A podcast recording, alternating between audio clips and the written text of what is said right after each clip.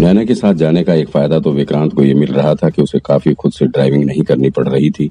साथ ही रास्ते में नैना से केस को लेकर काफ़ी बातचीत भी हो रही थी। मैंने सुना है कि नैना ने विक्रांत की तरफ़ देखते हुए कहा, मिसिंग डिपार्टमेंट को गायब हुए बच्चे नितिन खरबंदा के सिमिलर चेहरे वाले कुछ लोग मिले हैं। हाँ मिले तो हैं, उनमें से कोई नितिन नहीं था। डीएनए टेस्ट करने के बाद पता चला है। विक्रांत ने सामने रोड की तरफ़ देखते हुए जवाब दिया अच्छा नैना ने सिर हिलाते हुए कहा अच्छा सही बात है, इतने दिन पहले गायब हुए बच्चे को ढूंढना, समंदर में सुई ढूँढने जैसा ही है। अच्छा विक्रांत, तुम्हें नहीं लगता कि ये बच्चों का कोई प्रैंक था? क्या पता किसी बच्चे ने मज़े लेने के लिए दूसरे बच्चे को छुपाने की कोशिश की हो और फिर बाद में मामला एकदम सीरियस हो गया हो? क्या बात कर रही है यार? वो दस दस बारह साल के बच्चे थे और बात आज से छब्बीस साल पहले की है। तब ना तो बच्चे इतने होशियार हुआ करते थे और ना ही इतना प्रैंक वगैरह करने का चलन था। और अगर एक बार के लिए मान लिया जाए कि बच्चे प्रैंक कर रहे थे तो फिर वो पैसे क्यों मांगते? और फिर सुरंग के भीतर बच्चों की लाश, बम, विस्फोट, ड्राइवर की मौत, ये सब तो बच्चों का काम नहीं हो सकता ना? हम्म सही बात है। नैना ने विक्रांत की बातों से सहमति जताते हुए अपना सिर हिलाया। नैना की उत्सुकता देखकर विक्रांत को साफ़ पता चल रहा था कि वो इस केस पर काम करने को लेकर कितनी उत्सुक नज़र आ रही है। वो दोनों बातें कर ही रहे थे कि अचानक से नैना ने डीसीपी डिसूजा साहब की बात छेड़ दी। मैंने ब्यूरो चीफ अभिजात सर से सुना है कि वो और डीसीपी डिसूजा सर एक ही टीम में काम किया करते थे और वो जब यंग हुआ करते थे तब उन्होंने बहुत से बड़े बड़े केस सॉल्व किए हुए हैं। अपने जमाने में उन्होंने बहुत बड़े बड़े मुजरिमों को जेल तक पहुँचाया। उन्होंने काफ़ी एनकाउंटर भी किए हाँ सुना तो मैंने भी है उनके बारे में। वो बहुत तेज तर्रार ऑफिसर थे अपने जमाने के। विक्रांत के खांसने के साथ उसे डीसीपी डिसूजा साहब की याद आ गई और उनके बारे में सोचकर बहुत दुख हो रहा था। अमृतसर तो बोल ही रहे थे कि अगर डीसीपी डिसूजा साहब अभी ड्यूटी ज्वाइन करना चाहें तो वो भी यहाँ के ब्यूरो चीफ होते, लेकिन अब वो कोई पद नहीं लेना चाहते हैं। वो दूर रहकर ही डिपार्टमेंट को अपना सपोर्ट देंगे। विक्रांत, अभी मन ही मन नैना को गालियाँ दे ही रहा था। नैना को सबक सिखाने को लेकर उसके दिमाग में तरह तरह की तरकीबें चल रही थी। वैसे ये डिसूजा सर भले ही अब बूढ़े हो गए, लेकिन अभी भी अपना दिमाग खूब चलाते हैं। ना जाने क्यों नैना डीसीपी डिसूजा के बारे में बात करने को काफ़ी इंटरेस्टेड लग रही थी। उन्होंने अपने सिर की सर्जरी करवा ली और ठीक भी हो गए। तब भी किसी को इन्फॉर्म नहीं किया। वो तो ब्यूरो चीफ अमृतसर अचानक ही उनसे मिलने के लिए चले गए। तब जाकर पता चला कि उन्होंने सर्जरी करवाई थी और अब बिल्कुल ठीक हैं, वरना किसी को उनके बारे में खबर ही नहीं होती। हम्म विक्रांत एक मिनट तक सोचता रहा, फिर अचानक से बोल उठा, क्या क्या कहा तुमने अभी?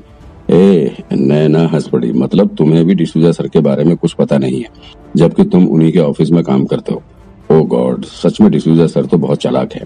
बट कोई नहीं, छोड़ो तुम। क्या हुआ? हेलो, विक्रांत विक्रांत, क्या हुआ तुम्हें? ये बुढ़ा? विक्रांत गुस्से से तिलमिला उठा। यहाँ तक कि उसके माथे में लगी चोट से हल्का खून रिसने लगा। ये भी साला, ये बुढ़ा भी मेरे साथ गेम खेल रहा है। सभी अपने अपने फ़ायदे में लगे हुए हैं। लेकिन फिर अगले एक क्षण विक्रांत को एहसास हुआ कि भले ही डीसीपी डिसूजा साहब ने उससे झूठ बोला है, लेकिन उनका उद्देश्य विक्रांत को नुकसान पहुंचाना नहीं था। वो विक्रांत का भला चाहते थे, इसलिए उन्होंने ऐसा किया था। उन्हें लग रहा था कि कहीं विक्रांत सस्पेंड होने के डर से नौकरी न छोड़ दे। इसलिए ही उन्होंने अपनी बीमारी का झूठा बहाना बनाकर विक्रांत को अपनी ज़िंदगी के सबसे बड़े केसेस को इन्वेस्टिगेट करने का मौका दिया था। उन्होंने तो विक्रांत को अपनी खास डायरी भी दी हुई थी, जिसमें उनके द्वारा कलेक्ट की हुई सारी इम्पोर्टेंट इन्फॉर्मेशन नोट थी। वो डायरी देकर ही उन्होंने ये साबित कर दिया था कि वो विक्रांत पर कितना भरोसा करते हैं।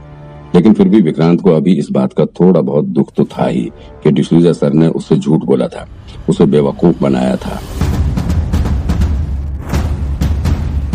नैना की ड्राइविंग स्किल बहुत अच्छी थी, बहुत जल्दी वो लोग उसारी में स्थित अशोक के घर के पास पहुँच गए। विक्रांत को अभी तक अशोक के बारे में जो इन्फॉर्मेशन मिली थी, उसके हिसाब से वो पहले करजत माइंस के पास अपनी एक छोटी सी कंपनी चलाता था।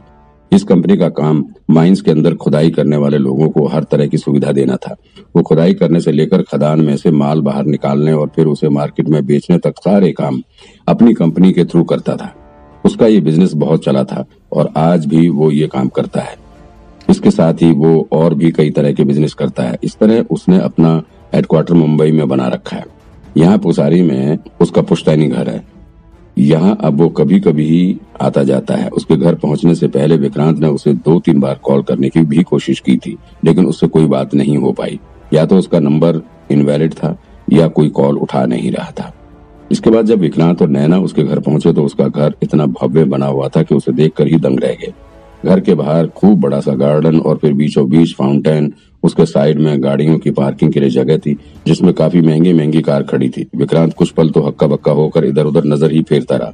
जब नैना और विक्रांत घर के भीतर दाखिल हुए तो वहाँ उन्हें सिर्फ़ अशोक का पोता ही मिला।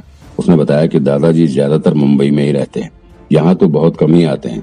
अगर आपको उनसे मिलना है तो वहीं मुंबई में जाना पड़ेगा। विक्रांत ने अशोक के पोते से भी कुछ सवाल जवाब करने की कोशिश की। लेकिन उसे ज़्यादा कुछ नहीं पता था। कुल मिलाकर अगर विक्रांत को अशोक के बारे में कोई इन्फॉर्मेशन निकालनी है तो उससे मिलना ही पड़ेगा। विक्रांत ने अशोक के पोते से उसका फ़ोन नंबर लिया और फिर वहीं खड़े खड़े उसने अशोक के पास कॉल कर दिया। फ़ोन अशोक की लेडी असिस्टेंट ने उठाया। उसने विक्रांत से मिलने का कारण पूछा और फिर विक्रांत ने भी सारी बात उसको बता दी। फिर उसने अगले हफ़्ते के किसी दिन के लिए अपॉइंटमेंट फिक्स करके विक्रांत को ऑफ़िस आने के लिए बुला लिया। विक्रांत कुछ कहने ही वाला था कि उसने फ़ोन रख दिया। विक्रांत को बड़ा गुस्सा आया।